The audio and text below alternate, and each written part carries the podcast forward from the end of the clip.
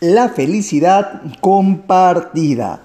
Cada día el sol observaba desde las alturas cómo los niños jugaban y reían en el campo, y se sentía feliz porque sabía que en parte era gracias a él. Pero en cierta ocasión se puso a escuchar lo que harían los niños cuando se hiciera la noche. Uno de ellos decía, qué ganas tengo de que yo, que ya se haga de noche, porque hoy son las fiestas del pueblo. Y esta noche van a festejar llenando el cielo de brillantes cohetes, cohetes que son como luminosas estrellas. Al oír eso, el sol entristeció mucho y no quiso seguir escuchando. Él también tenía ganas de ver a esos cohetes, pero sabía que no le era posible.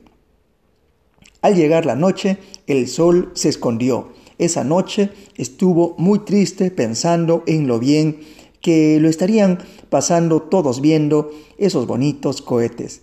Estaba tan triste que estuvo varios días sin salir. Se pasaba todo el día escondido. Mas cierta vez, cansado de esa soledad, decidió salir y se dio cuenta de que todos al verle se alegraron.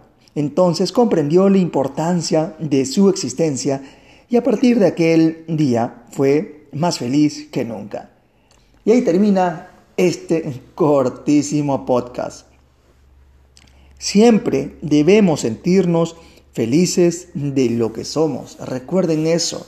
Nosotros tenemos que aprender a querernos para brillar con nuestra propia luz frente a las demás personas.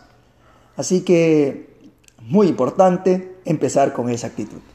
Bueno, y recuerden, empezar cada mañana con una muy buena actitud y sobre todo, sobre todo, ¿eh? sintiéndonos felices todos los días con nosotros mismos.